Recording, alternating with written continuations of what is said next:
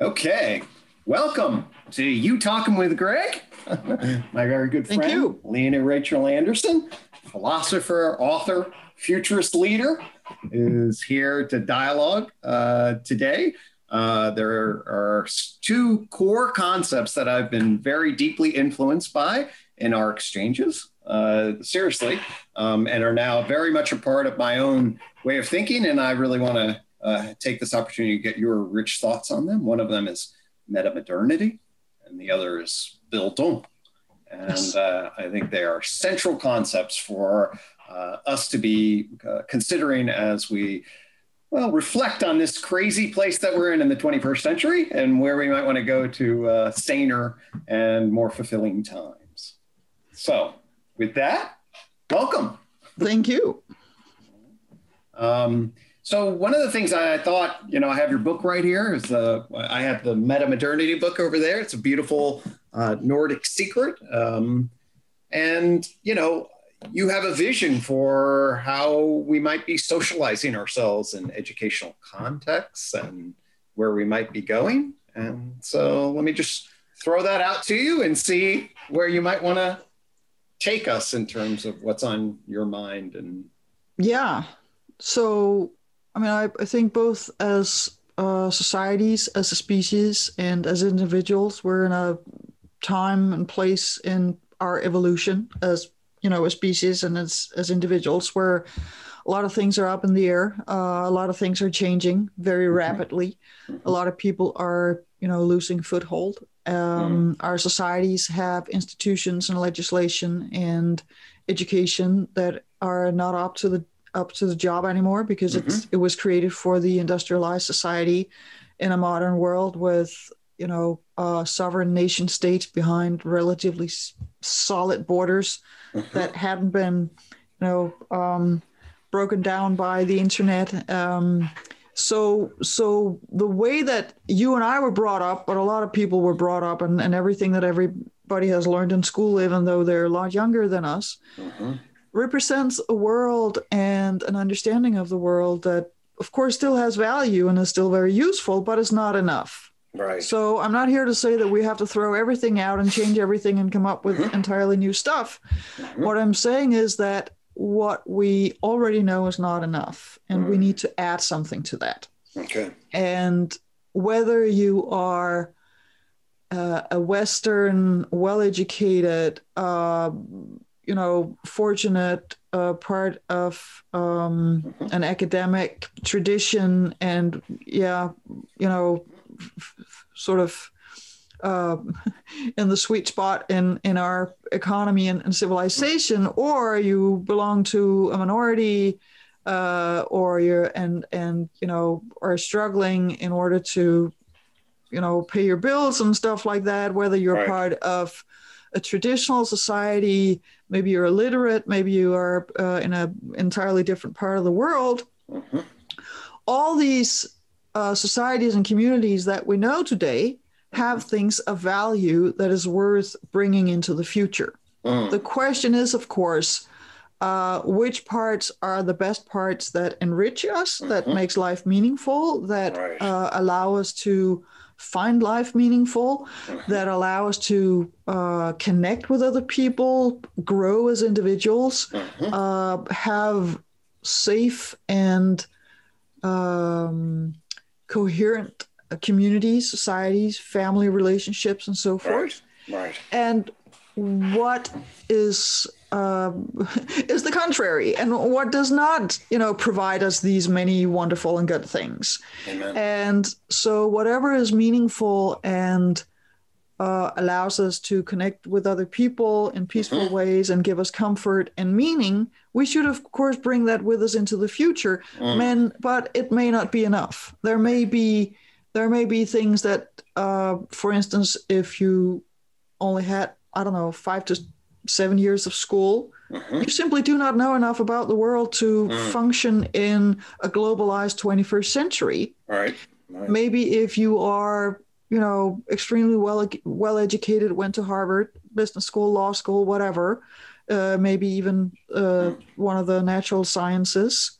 Mm-hmm. Maybe you have a Newtonian worldview and you're really, really good at it. Maybe you are an expert in uh, the American legislation, for instance. Mm. But it's it's you know the legislation of the 1980s or maybe mm. even the 1960s.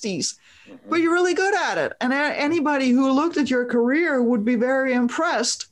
But still, it may not be enough. Mm. So we're all in a position where we need to expand our horizons, and we need to understand the world in additional ways. Right. So so we all bring something with us that is really valuable. Mm-hmm. We all need to learn new stuff, and we all need to have conversations about this.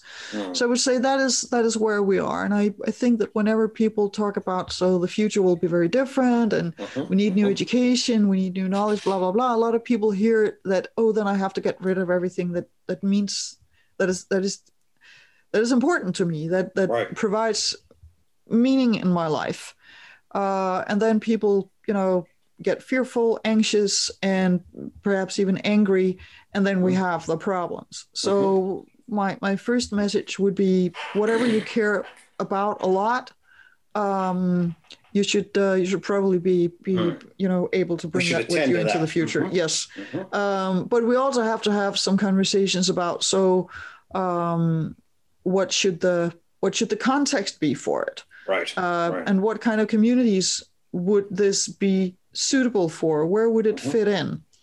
And if we, uh, and so this brings us to the part of the, the meta modernity, which is about right. cultural codes. Right. So, right. You authored a book, Meta Modernity, Hope yes. and Change in a Complex World, or Hope. Yes, and, exactly. Right? Hope. Mm-hmm. Yeah. Um, and so the I mean, I guess most people know that we live in a, in the West at least, in a postmodern world, and mm-hmm. around the globe, people are people are being exposed to postmodernity mm-hmm. and postmodernism. So the ironical deconstruction of everything of value, particularly the uh, grand narratives. Most of us would also, I guess, in the West, think of our societies as modern societies. And what does that mean? Well, it means for one thing, that we have separated religion and political power. Mm. So, mm. uh, what is revelation? Mm-hmm. What is spiritual tradition? Mm-hmm. What is Bible or Quran or the Vedas or these, you know, grand narratives right. that um, provide us with meaningful stories about what the good person is, what what is right and wrong. Mm-hmm. Um, we can have them as individual guidelines. We can have them as the family tradition. I mean, we can gain a lot of wisdom from them, mm-hmm. but we cannot bring them into the political sphere mm. because we cannot vote about the content and we mm. cannot. I mean, we can deconstruct the content, but some people will be hurt. Mm-hmm. Um, so, what we can do in the political sphere in the modern society is that we can bring science into the conversation mm-hmm. and say so what can we document here what what kind of facts are we basing this on right. and then when we know the facts we can say i don't like it or i do like it and now we mm. can discuss whether we should do this or not mm-hmm. um, and i if i'm a christian or a jew uh, mm-hmm. i can bring in the bible and say my bible tells me that this is right or wrong but i cannot make the hindu accept the biblical answer mm. On the other hand, the Hindu cannot tell me that Vishnu or Shiva uh, brings me this insight. Uh-huh. And so we should do like this. But what we can do as modern Democrats is that we can say, okay, um, can we find a common ground or can we disagree or can we agree on where to disagree? And then we can vote about what to do about this piece of fact right. or the situation that we're in. Mm-hmm. So I can absolutely have my religious moral compass as my inner guidance, mm-hmm. but I cannot claim that other people must follow my religion, mm-hmm. particularly not in politics. I can go to right. church and, and, tell them that because that's what we have the churches for, mm-hmm. uh, but I can't do it in politics. So part of modernity is that we've separated, uh, as we say, church and state, but really we've mm-hmm. separated religion and politics. Right. Um, and that is that is what has given us this modern society and the modern liberties, political liberties, a lot of freedoms mm-hmm. that we enjoy in in the modern society. And we should right. still, you know, enjoy these even in a postmodern era of the modern right. society. Before that, it was a traditional society, right. a pre-modern society, um, and that's where that's where we have the Bronze Age and the Iron Age, Mhm. uh, and where 3,000, 2,000, 1,000 years ago, 5,000 years ago, what we know as religion today emerged. Mhm. Mhm. And before that, there were some uh, prehistoric indigenous societies. So now we're going back to the Stone Age, both the hunter gatherers and the earliest agricultural uh, societies. Right. And they had. So you break up. I'm sorry. uh, You break up the sort of the evolution of cultural sensibility into these four domains, right? Yeah. The oral indigenous, the traditional pre-modern, the modern, and then the postmodern. Yeah. Yes. And, and And- part of the deal is is to gain an understanding of each and the value of each. Is to, Yeah. is to So they provide different things to our lives. And, and so if we take the oldest part, Mhm. and I mean, so 200,000 years ago, Mhm. genetically modern humans were around. Mm, and uh, they, you know, multiplied and spread around the globe. And around the globe, they met different climates and different environments and adjusted their behaviors and their narrative, their traditions, their tools, everything.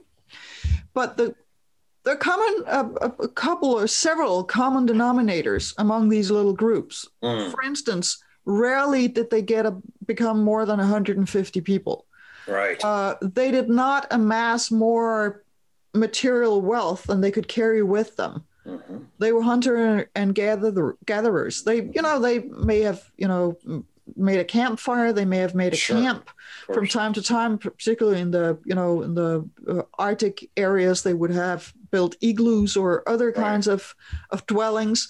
Um, but there was not enough people and not enough wealth around in order for there to develop hierarchies of wealth and power. Mhm. There were people who had more power than others, but there wasn't in, institutionalized power, and there wasn't, you know, a king with soldiers.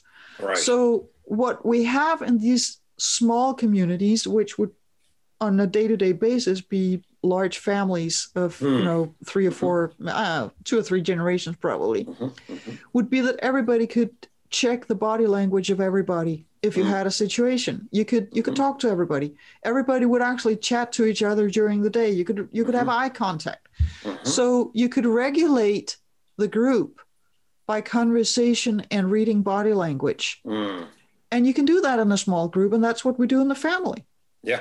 and we Right. need this. I mean, we Right. can't be people without this kind of intimate relationships where we can connect emotionally with the others. That's right. But then when we get into the larger societies, and so let's say we get to the, you know, Stone Age village with maybe uh 2,000 people, Mm, then you get a different kind of power structure, but you can still know everybody, or at least know of everybody in the larger clan. mhm. And so you can still regulate the social structure by. There would probably be some kind of chieftain who beat up somebody from time to time, but other than that, you could you could you Right. could still regulate by personal you know interaction. Yep. But when you get to a Bronze Age society of five thousand people in a ring-walled city, you can't do that anymore. Right. And so they actually invented uh, written legislation. It took a couple of thousand years, but they did. Mhm. Hammurabi's Uh, code and whatnot. Yeah, exactly. Mhm. So, uh, Middle East, uh, Babylonia, um, Mesopotamia, Mesopotamia. So now we have a different kind of regulations of of social interactions, Right. And in these societies, um, they develop narrative and written les- legislation as the tools for keeping people, uh, you know, keeping social calm Right. within the larger society. And we also need this because we are parts of larger groups. This could be a village, a, a city, town. It could be also be a workplace. Could be one of those large Mm. companies that Sure. people spend a lot of time in. Uh. Usually, the best hours during the week. Um, and there, we need we need uh, rituals. We need written legislation. We need rules, and we need a sense of community that's based on something else Mm, and where we regulate uh, behavior and conflicts, not least, right. through a different kind of social interaction and so Right. Written law. So these are the, the emergence of what I would call then systemic, large-scale systems of justification. yeah, that are then given some sort of identity, group coordination, group Yeah. flavor that's not manageable at the face-to-face or relational exactly. And so, if imagine if you took the face-to-face regulation mechanism into this larger structure then you would have either a mayor or a ceo mm. or somebody else leading this group or a pastor for that matter in, in a church mm-hmm. and he or she would have to interact personally with everybody right. in order to make sure that people didn't get into fights and disagreements right. and you know cheating each other or you know just misunderstandings mm-hmm. and so it doesn't work and likewise it doesn't work if you try to regulate your family with written legislation Mm. So it's like you call, um, you know, three generations. Everybody sit down in the living room, and now we write the laws for this for this family. Right. That would get any family to fall apart immediately. Of course. Mm-hmm. So there, depending on the group size, there are different ways of interacting. Right. And then in the modern world, we go we get to these million strong societies. Mm-hmm. Uh, it can be, you know, authoritarian nation states, or it can be democratic nation states. Right but here we have a whole different kind of written legislation. Mm-hmm. And one of the reasons that we can have democracies in such large societies is that we have the um, means of communication, communication technologies that allow people to have a public sphere yep. where we can discuss politics. Mm. And so the difference between the pre modern larger society and its written legislation is that mm-hmm. the pre modern legislation was typically religious. Mm. Somebody had a revelation and said, Ooh, the gods or God want the law, the legislation to be mm-hmm. like this. Mm-hmm. And everybody could just agree or mm-hmm. lose their head or something. Right. In the democratic nation state, Right. We disagree on the legislation and we mm-hmm. ping pong ideas and we, you know, write mm-hmm. letters to the newspapers or we go to political meetings or we join a political party and then we have the discussions at big meetings. Right. And then eventually we vote for politicians who represent us and then they mm-hmm. create the leg- legislation and then they you know come right. up with a result and then we say damn it i want to vote for somebody else next time so we have a process around this and we can have this process because of the communication technologies that we have mm. and so then this, yeah and this happens in terms of the Renaissance into Enlightenment about 500 years ago. Yeah. So the, the, printing press, printing press, uh, newspapers, mm-hmm. and actually an interesting thing about newspapers is that they are very much part of the process that allows us to have a sense of national identity mm. and cohesion. Because what you have with a newspaper is that it travels. Across mm. long distances. Right.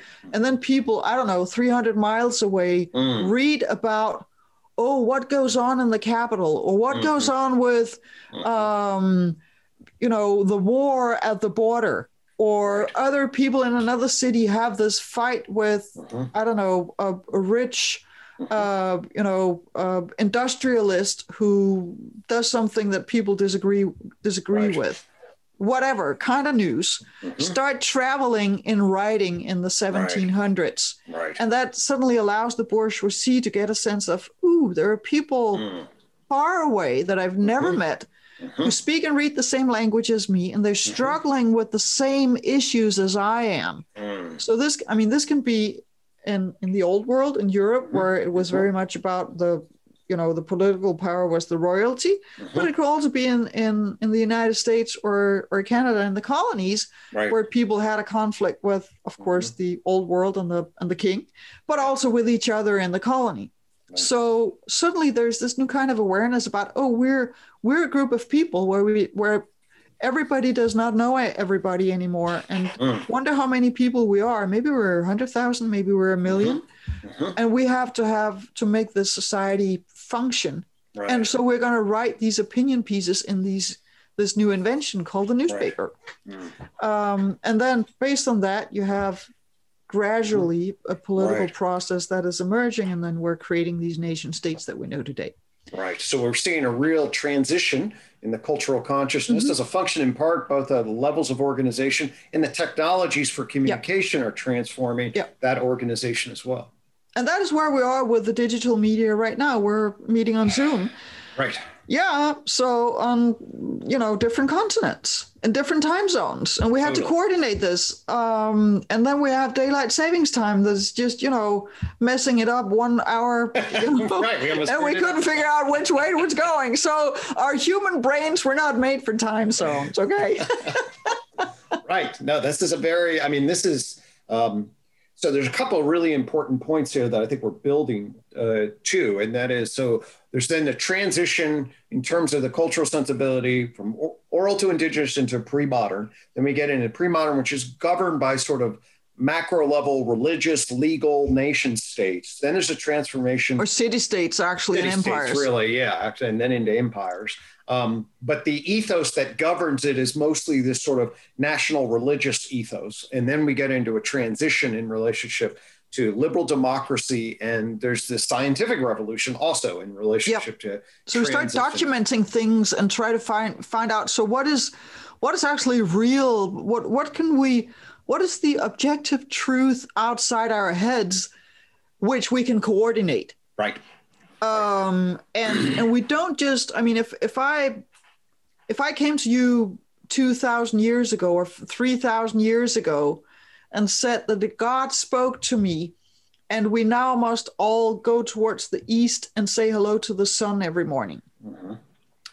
if i had uh, the right kind of charisma and did this with you know you know sufficient right. uh, enthusiasm mm-hmm. and maybe some power mm-hmm. uh, if i could get you to follow uh, and get more people to follow mm-hmm. people would accept that and they yep. would just say oh the prophet said that, that the god said so and we need to do this right but in a modern world people will be like uh yeah really um based on what did you yeah. experience that? Mm-hmm. Uh, so we don't take that kind of uh, revelation as a shared truth anymore, mm-hmm. and and we don't base our you know societal development on it. Right. We may do be, I mean, built on a, a religious heritage mm-hmm. and have our religious communities doing that and that's okay because it yep. provides a different kind of cohesion and moral values and uh, you know uh, framework around the you know um, larger existential issues, um, but it cannot be part of the modern political discourse because right. modern political discourse needs to be based on the shared objective reality outside of our heads and then I've, of course i know that science is a process and we're just you know testing hypotheses and we get new answers all the time but that's the point. It's right. not like one scientist comes out and says, now we know nano, and mm-hmm. this is what, what nano is like. Mm-hmm. Um, because there will always be other scientists saying, yeah, we agree that a nanometer is about this long, mm-hmm. depending on the length of the meter. Um, but apart from that, we have to disagree because I saw something that you didn't see. And then we're testing. Who got who got closest to to what everybody can agree on, or at, right. at least what nobody can prove wrong. Right. So it's a different kind of process, and in a democracy, in a modern democracy, we have to have that kind of science as part of the foundation for the political decisions. And then, of course, you have politicians and moral values negotiating. So, what should we think of this, and what should mm. our legislation be like? based on this kind of knowledge. Right. So it's a different kind of situation. Amen. And uh, so one of the things that uh, I'm I'm going to throw out a sentence here and see if you can see what your reflections are because this is really speaks to I think the some of the conversations that are happening in this sort of you know general larger meta modern meta space. Um, and this is a deep concern of mine in relationship to the relationship of the traditional worldview the modern worldview, the postmodern worldview, and what will be a sustainable meta modern sensibility. Um, and one of the things I'm involved in, as I think you know, in terms of my own exploration, I just want to get your read on this. And I'm searching for a coherent naturalistic ontology uh, that revitalizes the human soul and spirit in the 21st century. Um, and yeah. sort of like, what are your you know, I know you think a lot about these kinds of issues, and and in terms of both the meta modern sensibility, ultimately Bildung, looking across these sensibilities. What's your kind of assessment of the need for that? Where we are in relationship to that? What is what ought to we be doing to find um, our direction in these regards? Yeah, I mean that's why I think that that the meta modernity, as I define it, can help us because we need that prehistoric indigenous mm part of of life where mm. we have intimate communities or mm-hmm. relationships, the, the tiny clan, the, the mm-hmm. larger family. It takes a village to raise a child, as they say. Right. We need that kind of tiny village. We also need the pre modern religious uh, narrative and revelation based community mm. where we have aesthetics and a tradition and a framework for the big transformations in our in- individual lives from a child to adult mm. or child to teenager, teenager to adult. Mm-hmm. Uh, mm-hmm. marriage, we ought to have a, a some sort of uh, ritual for a divorce, actually, mm-hmm. and then of course, uh, you know, mm. death, uh, birth, for that matter. So right. we need these these big, you know, transitions in our individual and family lives to have a framework. We mm-hmm. need the modern world, and we and everything that that brought us with democracy and and science and, and equality and so forth. Mm-hmm. And then and then we need the, the postmodern insights of mm. perspective taking and mm-hmm. context mm. and that we can, in fact, deconstruct everything that came before it. Mm. But if we keep deconstructing everything, mm-hmm. life mm-hmm. becomes meaningless mm. because then there is nothing of true, real, and deep value. Mm-hmm. And we need things of mm-hmm. r- true, deep, and real value. And both the, the modern world, the pre modern world, and the indigenous prehistoric world you know provides us with Afford this. us that, yeah. Exactly. And so we need to have some of all of that and bring it with us into the future. And that's why why I started by saying that whatever is really dear to you, mm. uh, we will you will most likely, unless it's either sadistic mm-hmm. or destructive mm-hmm. for other people, you can bring mm-hmm. that with you into the future, but you have to add something. Mm. So if you live in a pre-modern context in a strictly religious traditional society mm-hmm. and your entire worldview is based on a religion mm. i'm not going to take your religion away from you mm. i mean i can't but what i'm going to suggest is that you need to add something to that approach to life mm. which is the modern part because having these pockets mm-hmm. of pre-modern theocracy in mm-hmm. a world with nuclear you know, mm-hmm. weapons and uh, social media and uh, nanotechnology and killer drones and mm-hmm. bunch of stuff mm-hmm. is i mean we're not going to be safe around each other unless we all learn to handle ourselves in democratic open structures and by taking you know political responsibilities as adult citizens. Uh, we also need to have that postmodern understanding mm. of religion having evolved in a historical context doesn't mean that it's without value. It just means mm-hmm. that it came, it, it emerged out of a context mm. and it provided one kind of value. Mm. Uh, and so the mm-hmm. indigenous prehistoric culture provided mm. a different kind of value.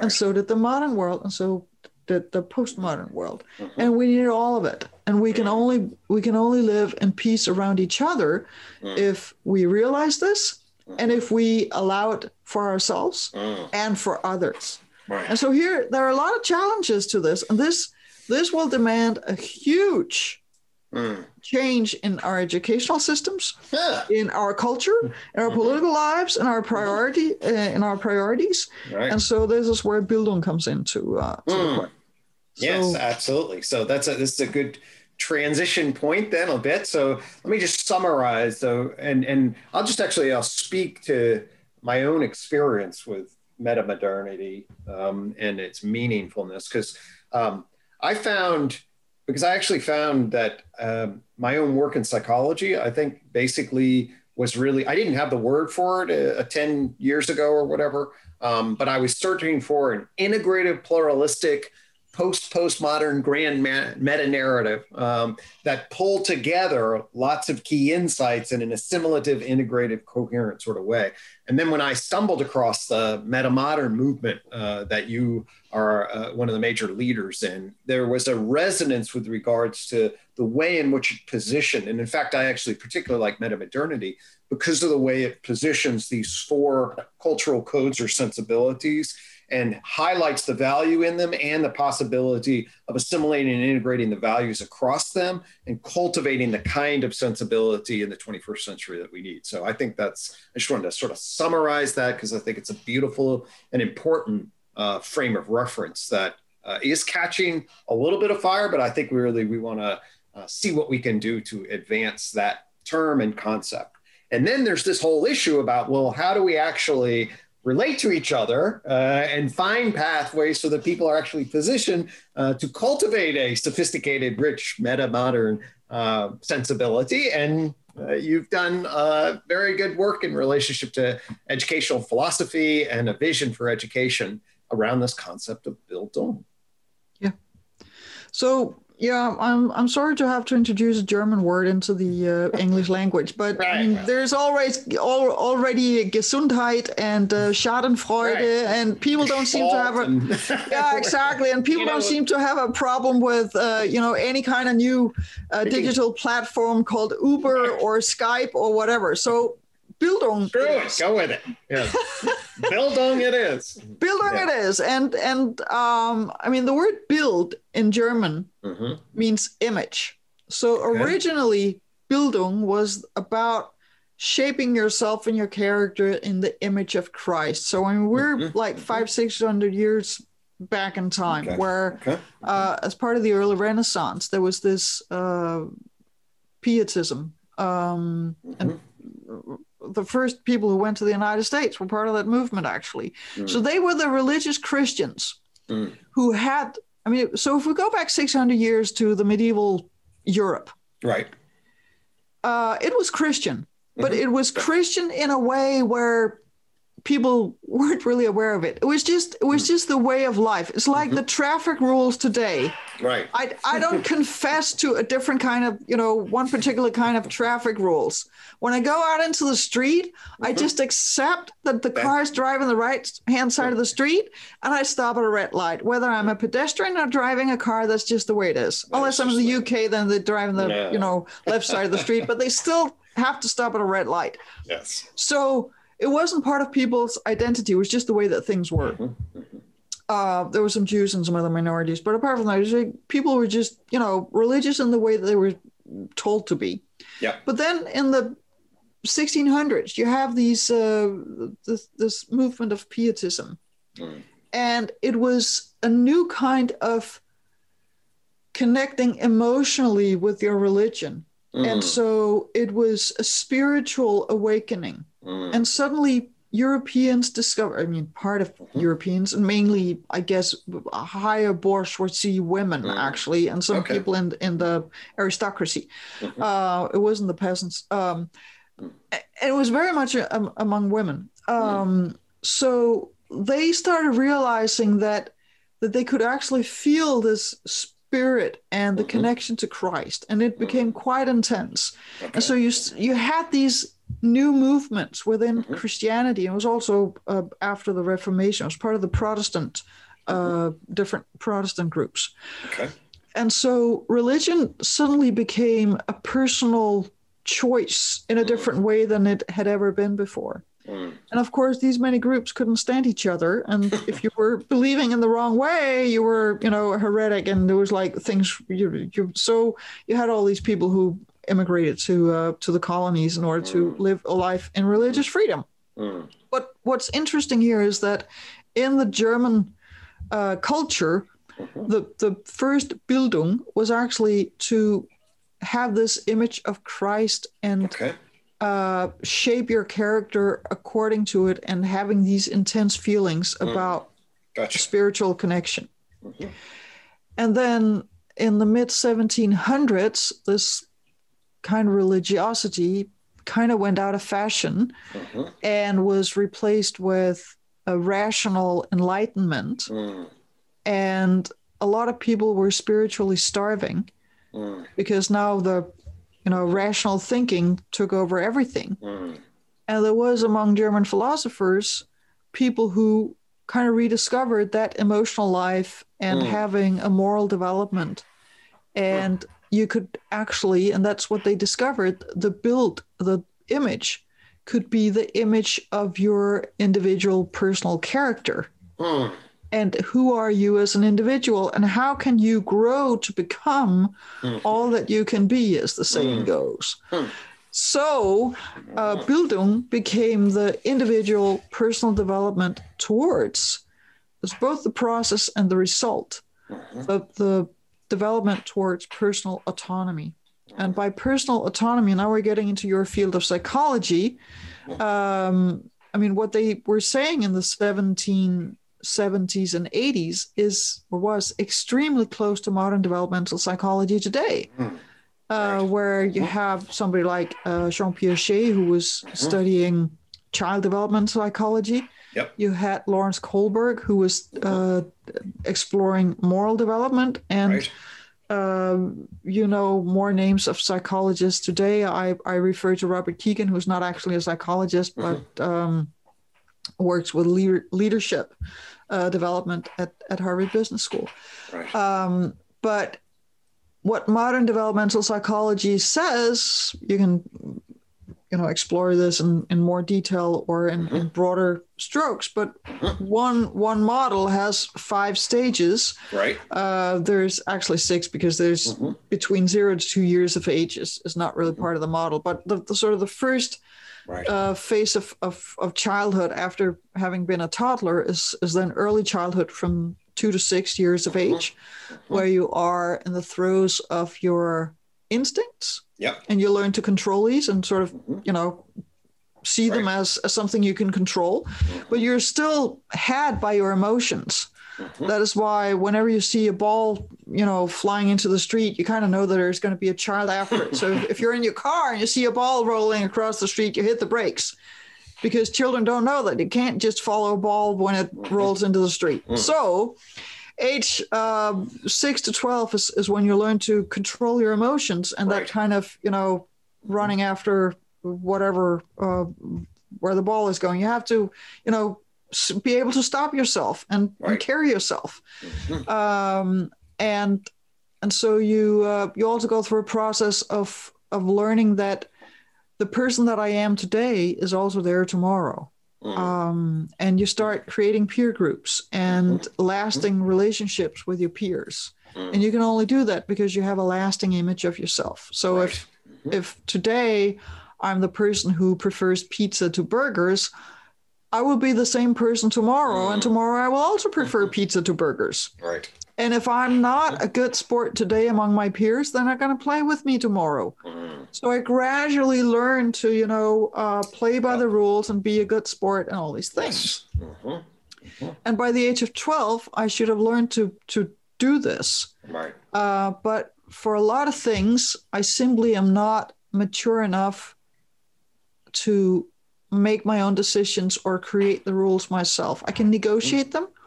I can also keep an appointment if if it has been stated explicitly, but I have a hard time coming up with um, sort of the the rules or the Mm. The- the appointments or the negotiate negotiated agreements Mm. on my own. Mhm. So we still, I mean, until the age of 10 or 12 years old, need a Mhm. lot of adult supervision and sort of framework around us. I mean, Right. the, the good adult educator, be it a parent, a grandparent, or teacher, can Mm. see where the child's boundary of understanding goes, Mhm. and then they will just provide the child with choices they can actually handle. Right. Zone of proximal development. Exactly, the good old Lev Vygotsky. Um, so uh, when we get to our teenage years, something happens hormonally, Mm. And we are Ain't Um, that the truth? been there, tried that, made a lot of mistakes. All sorts of fun. Yeah. So uh, the, we get new needs and and new inclinations, and what we're really looking for is, of course, to mate with somebody. And in a modern society, we can't have anybody do that until they're like 35 and have student debt. But our our hormones are telling us around the age of 13 and 14, go you know go procreate. Um, and so what we're looking for are first of all to become good mates. Uh, but also somebody that the other adults can trust. And And so we start internalizing the norms of society in order to show people that we can be trusted. And it's a really deep inclination in the teenager. I know that as a teenage parent, it may not actually always look like that, but they are really trying. They really want to. And the reason why why they want to is because um, I mean, you may be able to find a, a sexual partner without being trustworthy, but you're not going to find a set of in laws without mm. being trustworthy. So there is a, a, deep inclination for us to internalize the expectations of others. And that's what's mm-hmm. happening during the teenage years. And that's how we enter adulthood. And of course, as soon as you become a parent, you really want to be able to internalize the norms of society because that's how you get others to take care of your children if something happens to you. Mm-hmm. So there is this socializing process also in, in young adulthood and in mm-hmm. adulthood. And mm-hmm. in modern psychology, it's called self governing. Mm-hmm. And then eventually you can realize that I'm really living my life according to other people's expectations. Maybe I should, you know, gain some autonomy. Mm. and uh, from time to time, I completely disagree with my surroundings. Mm. Maybe I should you know, develop a moral backbone and be able to speak up to other people, even my mm-hmm. closest relatives. And so that is when you become self-authoring, according, mm. I mean, the, what, what it's called in, in, yeah, Kegan and, and other parts of, of developmental psychology. Mm. And then beyond that, there is what Kegan calls self-transforming. But mm. What is interesting from a Bildung perspective and these uh, philosophers in the 1780s, 90s, mm. is that the late childhood, what I call the self uh, um, self consolidating mm-hmm. phase, mm-hmm. the self governing phase in mm. teenage years and, and adulthood, and the self authoring phase mm. in later adulthood, mm. is actually described by these philosophers as Bildung. And so that emotional development, it's they're using slightly different words, but it's obvious that they're saying the same thing. Right. And it's like 250 years apart which is really interesting or at least 200 years apart. So it, it's fascinating that what what we think of as modern developmental psychology was actually described by people living in a feudal society 200 years ago in ring-walled cities and this was the the frustrated bourgeoisie mm-hmm. who were you know i mean they were fed up with these authoritarian rulers and some of them were really nasty i mean there were some of them they if you said the wrong thing to them you just ended up in jail and there were no courts and you could just mm. sit there and rot it i mean right. you until you didn't exist anymore so um, in this environment there were thinkers who discovered this kind of a, a development and, and right. my my biggest um, my absolute favorite is friedrich schiller Mm-hmm. And mm-hmm. and the interesting thing with relation to our times is that he connected this to who can handle political freedom. Hmm. So what he said was that the first kind of, of people, so this is the what I would say uh, the self-consolidating mm-hmm. late childhood adult. Okay. Mm-hmm. Because he was only talking about adults. He wasn't talking about children. So okay. he said, and he called them the emotional people. So these hmm. emotional people who are controlled by their emotions. Mm. They cannot handle political freedom because mm. whenever there's a conflict, they will just, you know, go with their emotions. And so you cannot mm. trust them. And he wrote this in the aftermath of the French Revolution. So if they're, you know, angry with the ruler and they start a bloodbath, they'll just, you know, keep That's making it. bloodbath. They can't stop themselves once they're angry. Right. Then there's the second group of people, which is what we would then call the self governing people today, and which mm. Friedrich Schiller called the people of rationality. Mm. Uh, so the people who were following the rationale of society. Mm-hmm. Mm-hmm. Mm-hmm. They would, I mean, since they're taking their guidance from other people, mm. in case of a crisis or revolution, they would just mm. follow the most agitated people, which would be the, mm. the first group of people. Mm. And so, if they were starting a revolution and a bloodbath, the self-governing people would just continue the, the mm. you know, the riots and the bloodbath. So they could not be trusted with political freedom either. And what mm. Schiller said was the only people who can be trusted with political freedom would then be the free people, the moral people, mm. uh, what we would then call the people with autonomy or self-authoring people.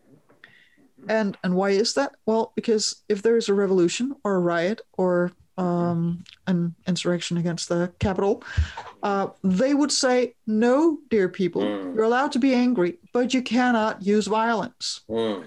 Um, you have to stop." Mm.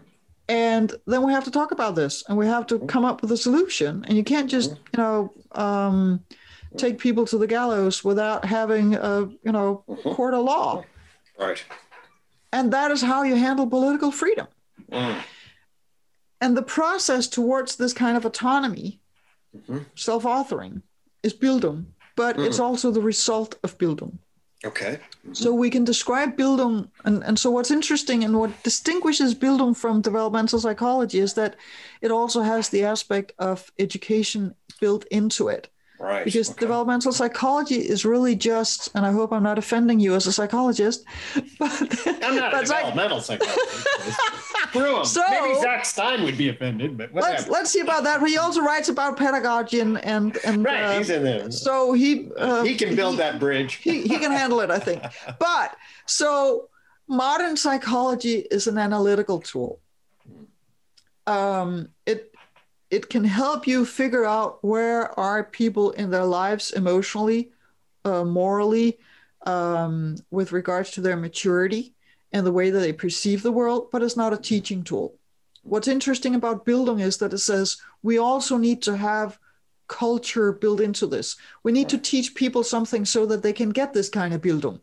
And what do we teach them? Well, first of all, we use the aesthetics because what are the aesthetics? That's an emotional expression. So, in order to make that transformation from being the person who is in the throes of his or her emotions Mm. and to turn them into self governing people who can take responsibility according to the norms of society, Mhm. we need to help these people align their emotions with the rest of society. And we Hmm. can do that through the arts. We can do that through music. We can do that Mhm. through paintings. We can do it through literature. So we do that uh, through storytelling. Mhm. Mhm. And and that is, I mean, it, it's not like me telling you you cannot do this or you must do that Mm. or the right moral behavior is such and such. Mhm. What we do is we say, explore this emotion Mm. and get to know yourself with this emotion Right. through the arts Mm. or read this novel Mhm. and let's have a conversation about it Right. how do you relate to this character Mm. and and what is great about uh, a, a great novel for instance is that you can relate to people who live completely different lives from the way that you live your life Mm. and so you can identify with somebody going through an emotional process that is not your own Mhm. Mhm. but you can still experience some of the same emotions because Sure. you identify with the character Right. and and you know i mean you experience how you would react Mhm. in the in the situation that this character is in Right. And that is i mean if if it's if it's crap literature you're not going to get that experience. But if it's good literature if, if it's well written you will get that experience. And so you can train your emotional muscle Mm. to get experiences from different you know Right. fields of life than you would ever encounter otherwise. Yeah. and so that is part of your Bildung. Mm. and then when you have aligned your emotions and your values and your behavior with society, it's time for you to wake up and, Mm. and feel your own emotions again and figure out for yourself what is morally right or wrong. Mm. And there you can use the arts again and you can, you know, Mhm. wake people up and shake them up and get them to feel outraged or angry Right. or, you know, caring or whatever Mhm. about something that would, you know, Mm. get them to start thinking about am i just following the uh, expectations of others or am i Right. actually making up my own mind Right. so so what i really like about the concept of bildung is that in order for us to provide good education Mhm. we need to focus on the aesthetics we need to Mm. focus on cultural heritage we need to focus on religion we need to focus on the great narrative the grand narratives and we also need to focus on conversation and philosophy and critical thinking and get people to relate personally to the things that they're being taught or the knowledge that is out there that they're not being taught so that they go and ask for it themselves because they realize that there's knowledge that I do not have. I ought to have this. Somebody cheated me and did me did not teach me this in school. Amen. As so fa- so that a- is Bildung, and, and so it's more than developmental psychology, but the No, developmental clearly. psychology is in there. Well, that's what it's um, so many things about this are uh, striking to me. First off, um, it's really cool as a psychologist to see how early this developmental stage theory appears. Um, and second, uh, as a parent in of three who go through public school systems, so we were able to channel them in pretty good public school systems.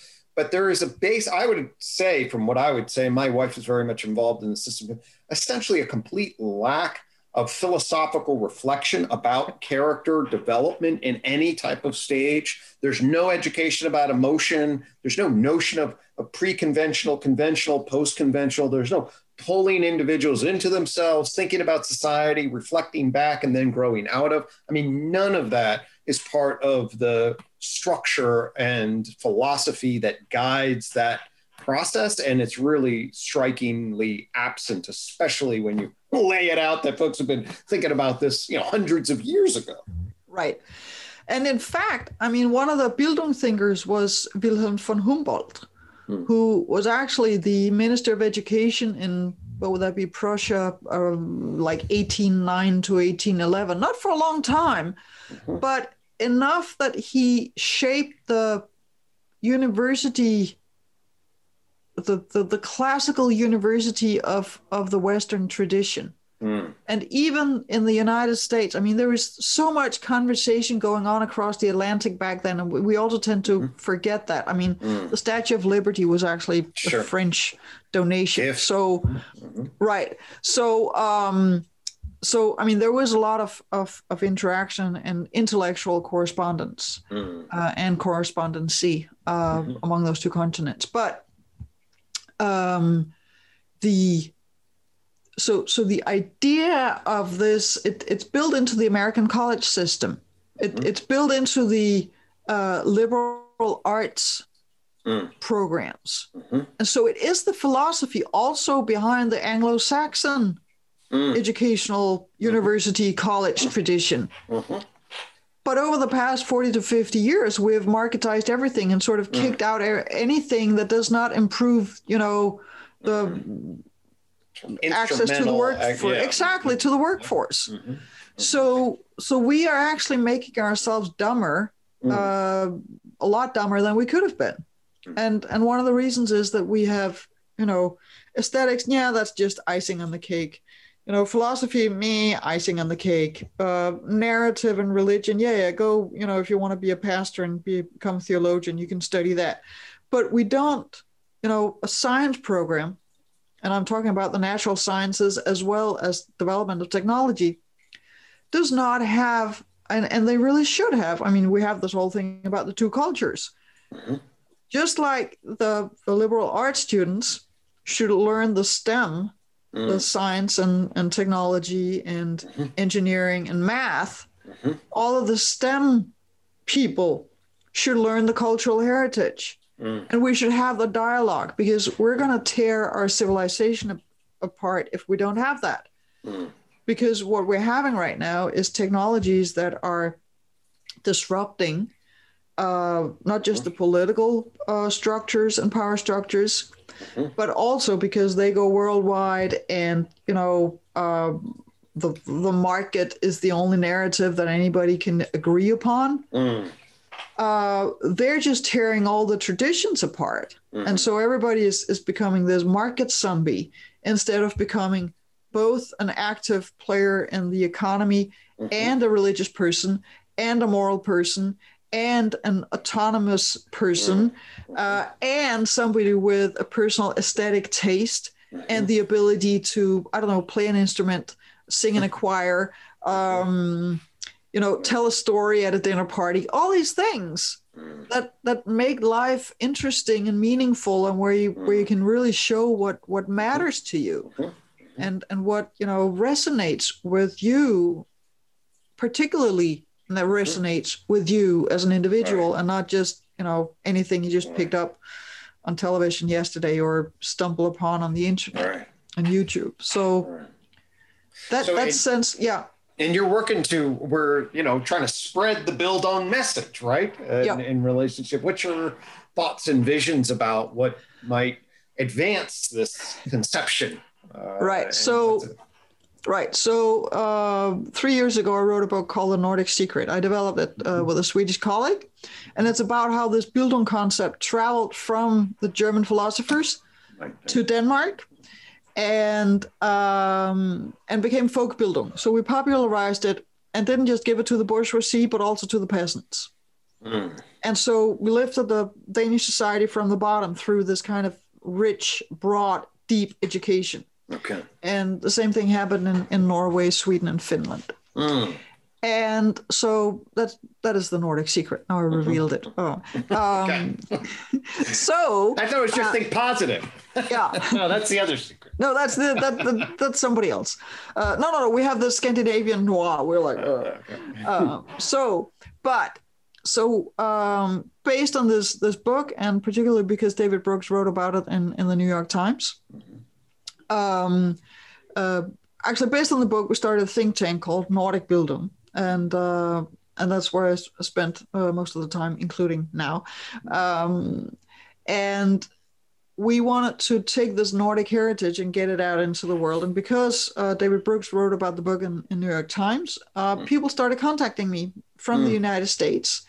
And uh, while that was happening, we were starting a European Bildung network, Mm. which has a, an annual European Bildung Day on May 9th, this year also on, on May 8th. And so we're bringing people together in Europe to talk about Bildung and how can we do this and what are the best practices and so forth. But now people have contacted me in the United States, and so we're starting a, a North American Bildung network. Mm. And there are people in Brazil and uh, uh, Puerto Rico and Chile who are interested as well. So we're also starting a Latin American Mm. Bildung network. Mhm. Um, the, the European Bildung network has been sort of, you know, working on it for two and a half years now. Gotcha. Yeah. So and and the uh, North American one is just we've we've had some Zoom meetings for you know once a month Right. for six months Right. and we brought in more people and now we've been sort of talking for about a year and so uh, we're trying to get Bildung uh, to introduce it as a concept in, in, in North Mm. America and get it, you know, make it a household word in, in the English language, because then we Mm. can talk about this horizontal, you know, expansion of, of your horizon into new Mm. kinds of knowledge and the Mm. vertical development of your, Mm. you know, emotional depth, Right. uh, cultural roots, cultural depth, and moral aspirations, and, and, and how we Mm. how we're gonna, you know, become better at at integrating this into existing teaching and educational structures. Right. So is it fair to say then that you sort of have this meta modern, meta modernity view of the cultural sensibility of what we can transition into in terms of pulling from cultural consciousness, and the Bildung represents then this character educational system developmental view that we can then grow into and those together really represent a particular kind of framing for cultivating ourselves in the 21st century uh, That's my that's my take on it, and and and those two things really go together. And and I would also say that I mean, throughout these four major cultural codes, you can mm-hmm. subdivide them into. Smaller things, but th- this this makes it more tangible. Um, there is Bildung in all four of them. Mm. But of course, societal expectations look different in all Mm. four of them Mhm, mhm. and the the way that you can grow as an individual is of course different if you're in a small group of i don't know 100 hunter gatherers who live together all the time and who have to be you know who have to survive in nature and then different kind of society in a ringwalled city or traditional society with thousands of people but where you have uh, priests who, who tell you what is right and wrong. And then in a modern society where you have many viewpoints and you have to find your own character and your own viewpoints in Mhm. that, you know, multitude of, of, Mm. um, of rights and wrongs. And then in a postmodern society where we're trying to convince us that there, there is no right, there is no wrong. There's just, you know, relationships and everything is depending on context. and so Bildung in, in all of these four circumstances, of course, has a different, uh, I mean, evolves in the individual under different sure. circumstances. Mm. But but we all have the same potential, and we all have, um, I mean, the, the the possibility in all of these societies and, and different cultures to you know, become self-governing and eventually also to gain uh, autonomy. But of mm. course, personal autonomy looks very different in I don't know New York City than on the African sure. savannah. Mm-hmm. Cool. Well, are there um, so that that covers the two major concepts that I was hoping we would touch on? Are there anything that's particularly in addition to that that's alive for you, or things that you would like uh, to sort of cover in this uh, dialogue? Yeah, uh, I mean, no, I mean, I, I think I've, I've, I've, I've, touched upon everything, but I, what I really want to emphasize is that the the foundation of our societies and our freedoms. I mean, of course, we need a functioning economy, but over the past 30 to 40 years, we have started focusing so much on money and the economy that we kind of forgot the rest. Mm-hmm. And I think that if we go to the average Western person and ask them, what is politics about? What should it be about? Mm-hmm. I bet that most people would say, but that's about the economy or it's about taxes.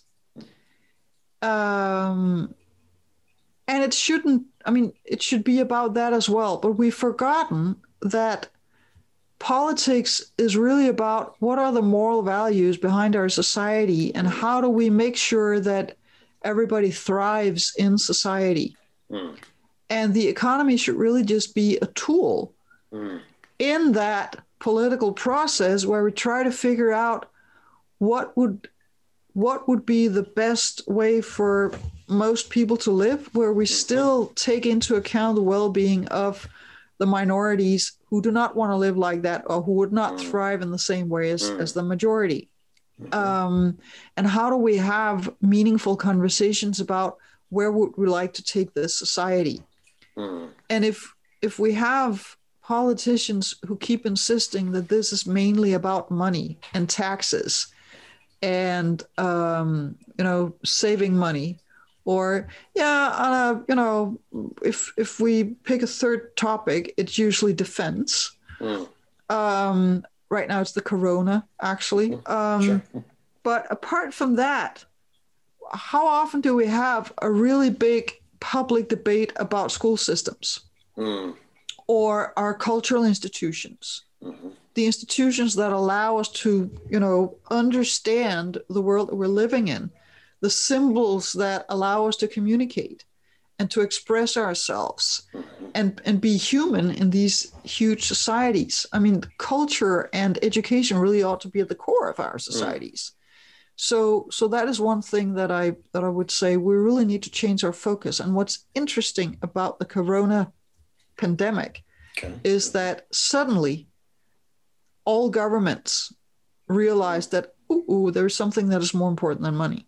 I mean, suddenly governments realize that we don't have to just think about the economy all the time. There's actually something that is more important, mm. which is that people survive and, and live in good health. Mm-hmm. And if we can take that with us mm. uh, as we enter, exit on the other side of, of, of the pandemic, right um, and have different conversations about so what is really important what mm-hmm. what is what is important in our societies mm-hmm. mm-hmm. and what what is the future that we would really like mm. and then we could turn the economy into a tool for that mm. and i mm. think that one of the reasons why we also need good science education and and the um, and the humanities is because we need to feed our our imagination and we need people who you know study you know sustainable uh, food production and circular economy different kinds of create of, of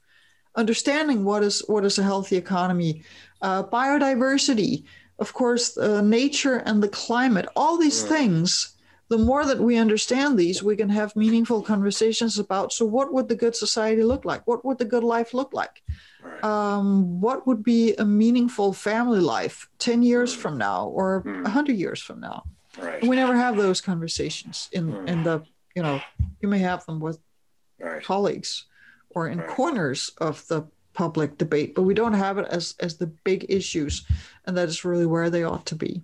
Um, so Bildung is part of that because that's Mm. where you get the you know the understanding of in, in many kinds of directions. You need to understand different kinds of of fields of knowledge in order to have Mm-hmm. meaningful conversations about where society should develop. Wonderful. All right. That sounds sounds uplifting, inspiring. I couldn't agree more at the level of uh, reflection about what our foundational values are, especially as this world changes so much based on the technology. It's in so Yeah. much flux. Uh, now is the time to reflect on these. And uh, so, thank you so much for sharing your wisdom in relationship to Bildung. And I hope that word spreads, and I hope metamodernity spreads also. I think the uh, So do the I. So do the, the tandem of those two uh, are brilliant frames and necessary frames uh, for the situation we're in, and exactly the kind of uh, vision of 21st century wisdom, knowledge uh, construction that uh, I'm looking to explore. So, thank you so much for coming and Well, share. thank you for inviting me. Absolutely. Is there um, any place that folks should find you, or if we uh, Oh leave yes. some uh, notes in the show notes or anything along those lines? Yeah, I mean, NordicBildung.org, that's our uh, think tank. I have my own website called lenerachelandersen.com. Um, and then the there's something called the Bildung Rose. Hmm.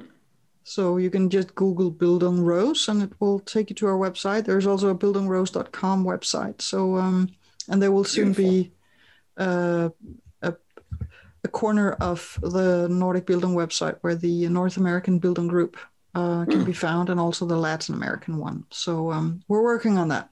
Great, great, fantastic. All right, well, we'll put that uh, down, and thank you so much. And uh, let the Bildung Rose bloom.